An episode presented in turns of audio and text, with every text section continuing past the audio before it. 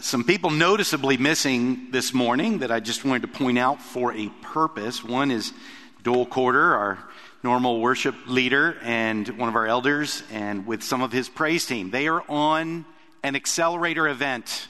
That's where they are. They are at an accelerator event at a worship conference. Our youth ministry is noticeably gone. You know where they are? On an accelerator event. They are out at a youth retreat, being faithful to God's call through your elders on each one of you to attend some sort of accelerator event this year. The year's not over. Many of you, a large portion of you, have taken advantage of some of the opportunities, and I hope all of you will. And if you can't fit it in by December, it's too late after that. You can't do it ever. So, no, I'm kidding. Just go. Go and take a time out from your normal routine for the purpose of spending some extended time with God. I promise you it will be fruitful. I promise you you will be blessed and the kingdom will be advanced in here and possibly through here to the world. So I hope you would make that a habit. And I'll just add our real heart as a leadership is that every single member of this church does one of those of some kind every single year of their life. That's youth ministries have figured this out long ago. They do several of these a year. And they come back from those special environments making decisions and experiencing Christ in a way that disciples them, accelerates their discipleship. And so we should never outgrow that. We should never outgrow that. So I just wanted to throw that in here. As we enter into the month of November, we officially enter into the holiday season now. First up is Thanksgiving this month, and then we'll turn into December and round into Christmas. And around here, we are always very careful to remember that for some people, because of life events, some recent, some long past, the holidays are not always 100% joyful. They are not always full of praise, full of thanksgiving like they're intended to. And we always want to be sensitive to that truth because life's messy, life is painful. You either have learned that or you will learn that. Life is complicated, where seasons actually designed on the calendar for joy, for praise, for thanksgiving actually trigger in us more pain, more suffering than all the other months that are not attended for that. It's complex. That, that paradox is true because of human nature. That's what we've learned. So we go out of our way to honor that around here, to give people permission to not always feel like they need to match the season, you know, when they, when they would be pretending to do so. We don't want anyone doing that, and that's good, and that's right. We don't want people white knuckling it and painting on the face of joy and thanksgiving and praise when they're not feeling that. It's not necessary. So we don't ever want to take anything away from that in honoring that. However, as we study Scripture as Christians, we as Christ followers are still called, like it's a calling, to be these things. We are literally called from a world that's hurting and suffering, including us, and still be joyful. I read every every red letter text, every statement of Jesus about joy in these last couple of weeks. And that, that's a whole sermon I should do just on joy. But it is like Christ rebels against the idea that legitimate, unarguable suffering and sadness and grief is any excuse to justify joylessness for the Christian. It's amazing. It's, it's audacious in a way. Uh, Paul, this is so audacious, so clear in Jesus that Paul, after his conversion and research of Jesus, he says to the Thessalonian church, Be joyful how often? Always. He says, Be joyful always. It, and we are also called to, to, to give praise, to be full of praise. The Hebrew author, he says it like this He says, Let us continually offer to God a sacrifice of praise. How often are we to praise? Continually. And then back to Paul that we are also called as Christians to be full of thanksgiving. He says again in Thessalonians, same passage, give thanks in what circumstances? all circumstances. And then he throws the God's will card in there. You know, this is God's will for you in Christ Jesus. So I think that is really strong language, isn't it? I mean, try to imagine inviting, for the Bible to invite us, to call us to these things with stronger, more comprehensive language than this. So I think our human nature that has learned how complicated it is in seasons like this, we push back on this. Even when we read in Scripture, we push back. It just seems so impractical. It might even seem insensitive to just presume joy onto people, to the legitimate sufferings of people, circumstances that no one, not you, not me, no one in their right mind would begrudge someone for not being joyful, would begrudge someone for not being full of praise, would begrudge someone for not giving thanks in those circumstances. So, at its worst, I'm always afraid that these seasons, the holiday seasons, and maybe even more weighty, these scriptures, these scriptures, these kind of sermons would impose on people that feeling of white knuckling it. I'm a Christian. I'm called to this. I should paint on the happy face, or how can I be like a light in the world? But if that's why we're careful around here at the holidays to mention this. Because when you take the whole of Scripture, and not just these texts, you take the whole story, it is not what it says. It does not say that. There is room for legitimate suffering and grief and, and difficulty. Yet, Scripture does say something to us, even as it honors that. It says these things. It continually and regularly presumes against our right minds Okay? Like maybe there's more than just what's right in our minds. Maybe there's more to life than that. It presumes against that. And without dishonoring or denying suffering, no one can look at Jesus and say he's denying suffering, not with his story. No one can do that. He is just saying, in spite of that, there is a possibility of joy and praise and thanksgiving. And not just at a certain time of the year, but always, continually, in all circumstances. So the only way I can kind of reconcile life and what Scripture calls us to is that the spiritual life that Christ is delivering to us is complex enough and powerful enough to match life's complexity. It's, it is enough to take in without denying or pretending about anything that is legitimate suffering, and it can match it. And it can pull us into praise and thanksgiving and joy anyway. It can coexist. And that paradox, I believe, is because of God's nature. Because of God's nature. And that's what we want to tap into. No verse has taught me this possibility of this paradox more and instructed me more on how to best pursue like living that out regardless of my circumstances than Hebrews 12:2. You've heard me quote it before. It's one of my favorites. It says, "Let us fix our eyes on Jesus, the author and perfecter of our faith, who for the joy set before him endured the cross." Really pause here for a minute. This verse goes all the way on this paradox. Not only can you be joyful always in all circumstances. This is saying that there is certain joy that cannot be had except through suffering. It's ridiculous what the Bible teaches, unless it's true. Unless it's true.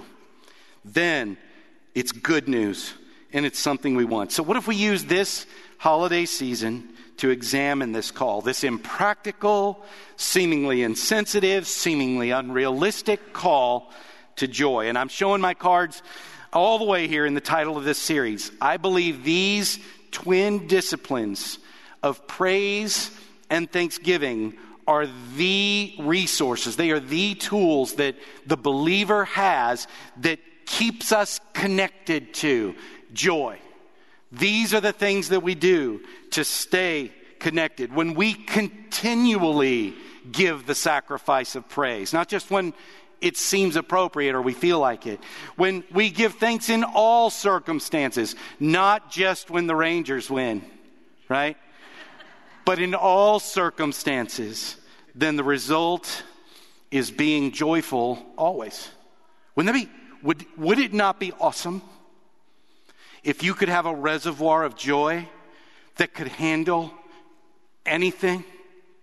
Many of you have had to handle anything without it. How was that? The Bible is suggesting, Jesus is suggesting, it's available. It's available. You don't have to have mastered this, but it is available, and that is good news. So I want to spend the first two weeks of November reserving the right to go three because I'm kind of excited about the subject of praise that I've never really preached on. And then we'll either do one or two on Thanksgiving as we lead, go through this uh, month of November. So, today is a little bit academic, but I hope sets a foundation and gets the Holy Spirit to help you imagine what your life of praise could look like. Not that you don't have one, but maybe it's more intentional or maybe it can grow to fuel a more joyful heart. A more joyful heart for you. So, what is praise? So praise, just kind of a baseline definition that I found that made sense to me. It's, it's the truthful acknowledgement of the righteous acts or greatness of another. Okay, and specifically for us, we're talking about God, right? We're talking about the righteous acts or the greatness of God. Some synonyms, some other lofty words that are synonyms with praise are like exalt, extol, elevate, glorify, in Scripture, you'll find the, the phrase lifted up. Lift up is a synonym. Magnify. That, that might be my mess, my, be, my favorite, I mean, the best one for me, because magnifying is making something bigger. So we do things to make God bigger. We can't make God bigger, I know. It's just our perspective. We do things that, that make him more obvious, bigger to us, bigger to the world. He's got the things in his repertoire, of things that he's done, and he's got the character to, to be bigger than he is in your life and in your heart and in your esteem and in the world's. So to praise God is really, and this may be how to say, is to call attention to that. It's to call attention to him, specifically his greatness and his goodness, his power and his love. And we do this in various ways, but in all ways, you need to know, and I want you to come at it today with this it's a verb. This is something you do. This is not something that happens to you. This is something that you do. It's an action. It's the action of you calling attention to God, whether your own or someone else's, right? That is what praise is and it's done in various ways. There's the ways really I think are countless. There are countless ways to praise God. But just to give us an anchor in scripture to begin discussing it, in my study I found out that there's seven there are seven Hebrew words for the word for the word praise. Okay? And you're going to note that all these words are verbs. There's like seven or eight Greek words too, but they're really just kind of copies of these, so I decided not to do 15 words today. So I'm going to do seven words, but I'll show you how some of them are uh, mimicked in the New Testament. There's really no change here. So, but I do want you to remember that it's a discipline, one that will maintain your capacity to have a life of joy. So listen to me as we go through these. I want you to just ask, do I do that? I guarantee you, none of you do all these. I don't do all these. And I'm not being legalistic here, like you need to do all these, but do you do any of these? Have you restricted yourself from some of these? Do you judge some of these? Are there some of these that maybe would fit for you, but you haven't tried them? You haven't considered them? So I'm just asking the Spirit to do that. Here's, here's what I want you to do. If you struggle, like if you find yourself sapped dry of joy regularly, if you, if you, when you're just in neutral and you're not full of joy, I want you to, and you don't do any of these, I want you to consider there's a connection. I just want you to consider that. That if you don't tap into this thick, beautiful, weighty, meaningful reservoir of joy, maybe even in, but maybe I should say, even especially in difficult circumstances, so that you can know it's there. Like that's when you find out it's whether it's there or not, is when you hit a difficult circumstance. If you don't, then maybe take a picture of these and go, man, I need to try some of these. Okay. So don't hold me to these pronunciations. They are Hebrew words. Barak. Barak. Bar- I don't know. Baru, I don't know. But what it means is to kneel or bow down to praise. To kneel or bow down as you praise or to bless. It's giving reverence to God as an act of adoration of God's holiness, of His sovereignty, of His power, of His goodness over everything that lives. Now, some churches have so literally done this. They have in the back of their pews kneelers built into the back of their pews. I don't know if you've ever been to a church like this, but they have them where they just, they're on hinges and they come down so that you can get down on your knees and by that pew. And kneeling is literally built into the life of their church. We don't do a lot of that around here. That's not something that we've inherited in our tradition, but perhaps, perhaps we should. Perhaps we should if we're people of the book in particular, you know? In Psalm 95 6, you'll recognize this psalm. It, it, we have a song that we sing on this. It says, Come, let us worship and bow down. Let us kneel before the Lord our God, our Maker. It's, it's in there. It is a part of it. Uh, when Paul is talking to the uh, Ephesian church, he just unpacks the glory of the gospel. He's just drawn attention to what he's done in Jesus. And then he says his response, he says, For this reason, the gospel, I kneel before the Father. In Philippians, it says, At the name of Jesus, every knee should bow. You should. In heaven and on earth and even under the earth. It's proper. It's good. So I want to just take a moment here and just something you'll notice in these words, all or most of them involve the body, not just the lips, not just the voice. It includes the lips, but it, they also have embedded in them uh, the body. Praise is a full body thing.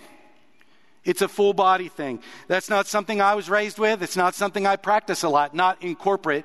In individual, I do it more, but not in corporate. And that's okay. I'm not going to distinguish between corporate and individual, but just know that both of those are being talked about here. So, Barak is uh, bowing or kneeling down, and posture is a part of praise. Now, I'm not saying it's necessary for you to use your body in some way to, uh, to adequately praise God. But I think in our integrity, we for sure can't say we're praising biblically if we don't. And biblical, I've taught you this, biblical does not mean salvational. It just means it's in there, it's in the Bible. Something in the Bible. Doesn't, not everything in the Bible has salvational power, but it's useful. That's what we're told. Scripture is useful. So these ideas you might want to consider expanding your praise to do to include the body if you've never done that before. So Barak. Second one is Yada. I know exactly what you're thinking right now. Seinfeld. Yada yada yada. I know you are. So I almost did just to avoid that. Uh, wanted to say yada or something to make it sound more Hebrew. But yada is how I'm going to say it. And this is to lift up your hands in praise. So this one does make it into this room for some of us corporately. Uh, but lots of people praise without it for various reasons, and many of us didn't just didn't, didn't just didn't grow up in a church like that. How many of you are not hand raisers? How many of you just you're not hand raisers? Uh, see, you can do it. You can do it. Some of you could, and you're like, I just can't bring myself to do it. No, I, I, I know that was cheesy. All right. So, uh, Psalm 63, another song that we sing, says, Because your love is better than life, my lips will glorify you. Most of us get that one. I will praise you as long as I live, and in your name I will lift up my hands.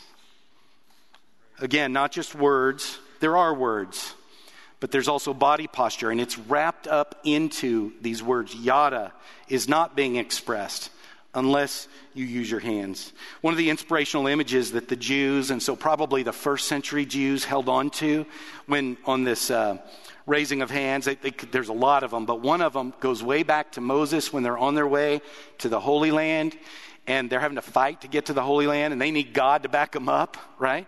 And Moses, as long as his hands were up in one of these battles, they were winning. And if they were down, they were losing. When we're praising, we're winning when we're elevating our minds and our thoughts to the clouds, when we're giving Him the glory, giving Him the attention, we're winning. And so I love that image uh, that they tied into. That's yada. The next one is shabak. Shabak just simply means to shout. It's not singing, it's shouting. It's woohoo! That's shouting. That's shouting. And so that is a legitimate part of praise is shouting. We get that in here occasionally when someone gets baptized. There's a few little humble woo, right? We, we get a little bit of that. So it's to call attention. I mean, what, why do we shout? Shade, come here. We're trying to get attention. This makes sense. It makes sense that shouting would be a part of praising. We do this one when we want to get attention. Another psalm that is a song that we sing. Clap your hands all you nations or peoples, shout to God with cries of joy. Isn't this interesting? We all know these songs that include where we proclaim with our lips what to do with our body. Many of us never do it.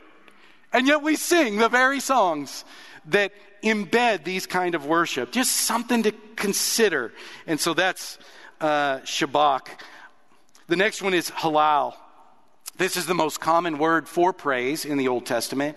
I think it's 165 times. We don't have enough English words for the, these Hebrew words, okay? Because praise is interpreted. But typically, when you see the word praise, it is the word halal, 165 times in the Old Testament.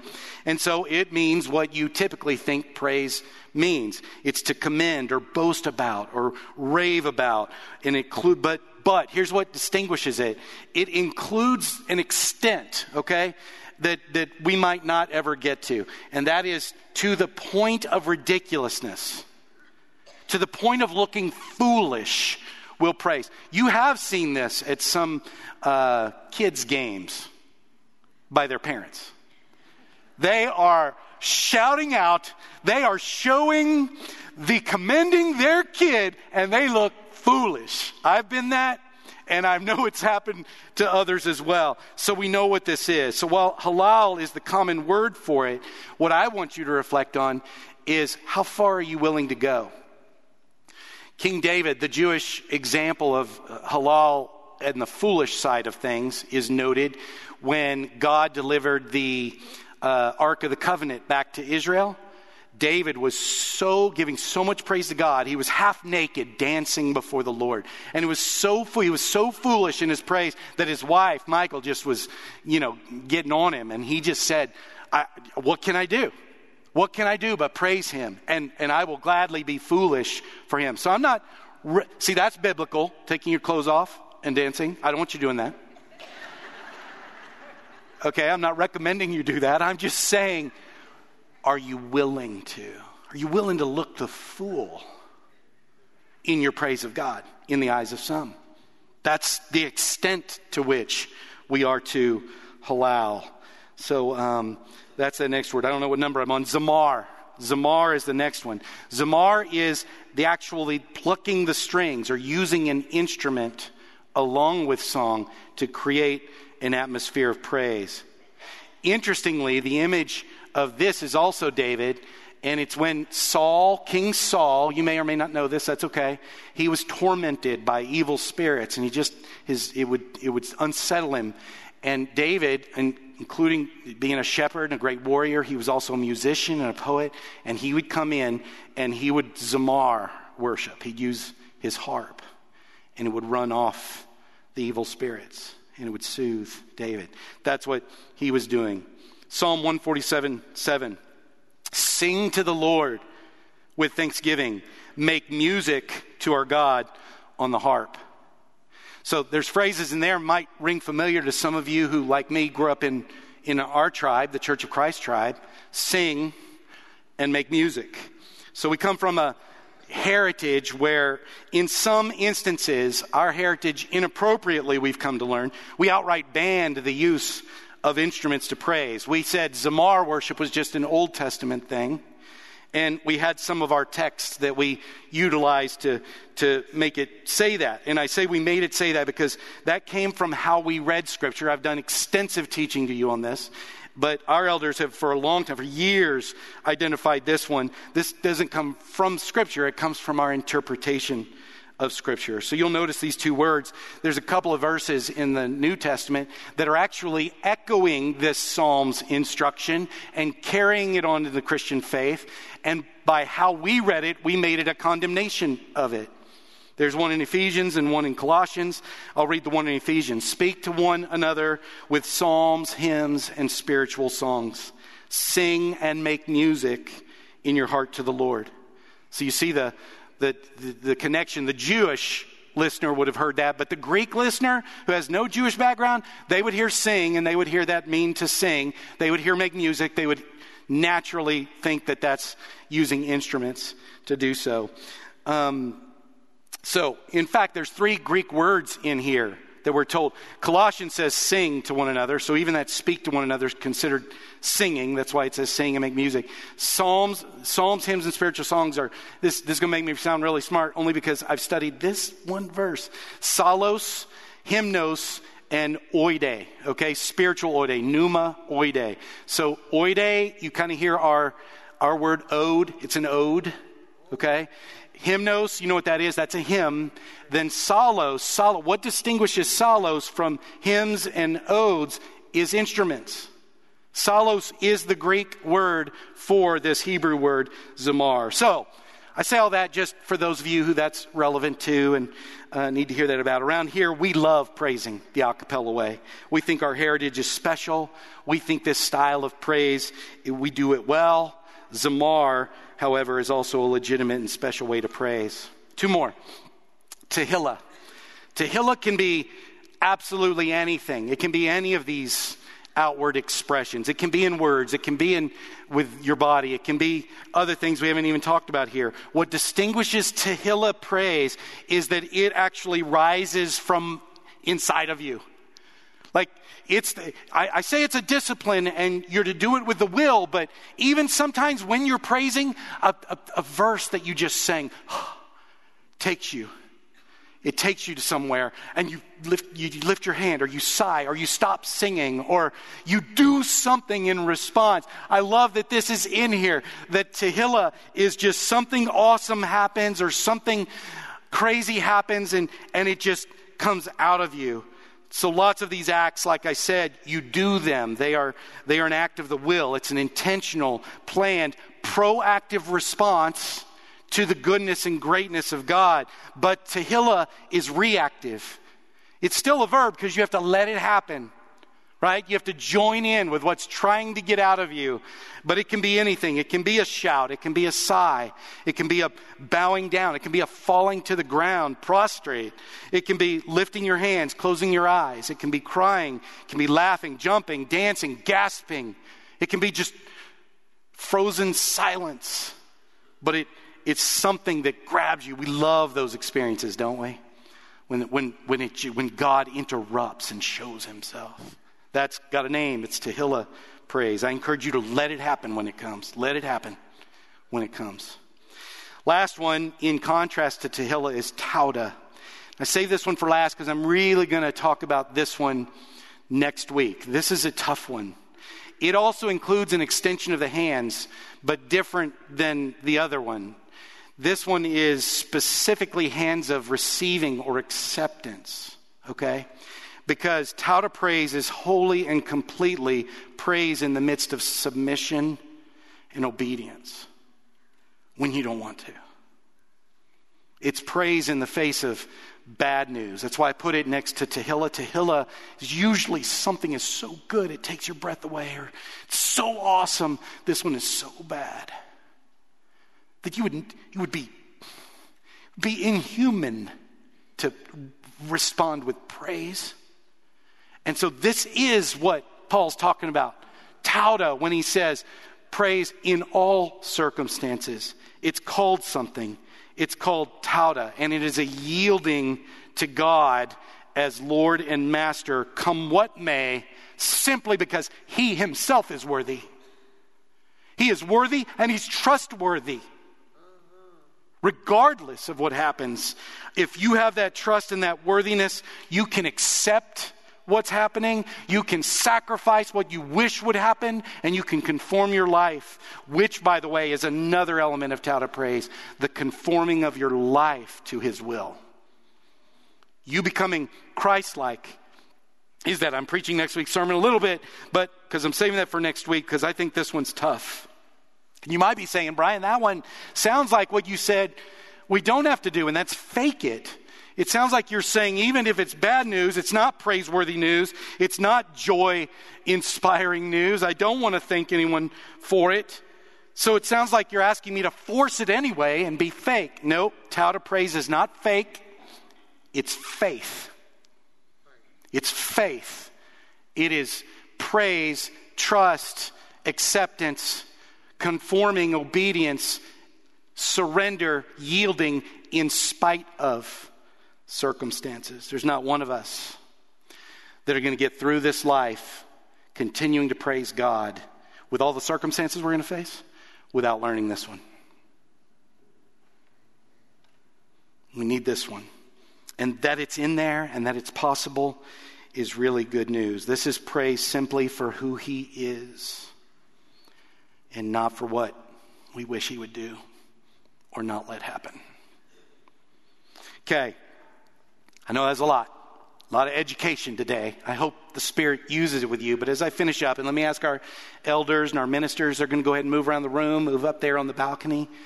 If you need to respond to anything today in any way related to this or not, that's why these folks make that move. So let me finish with an invitation to next week. Next week, because we're not done.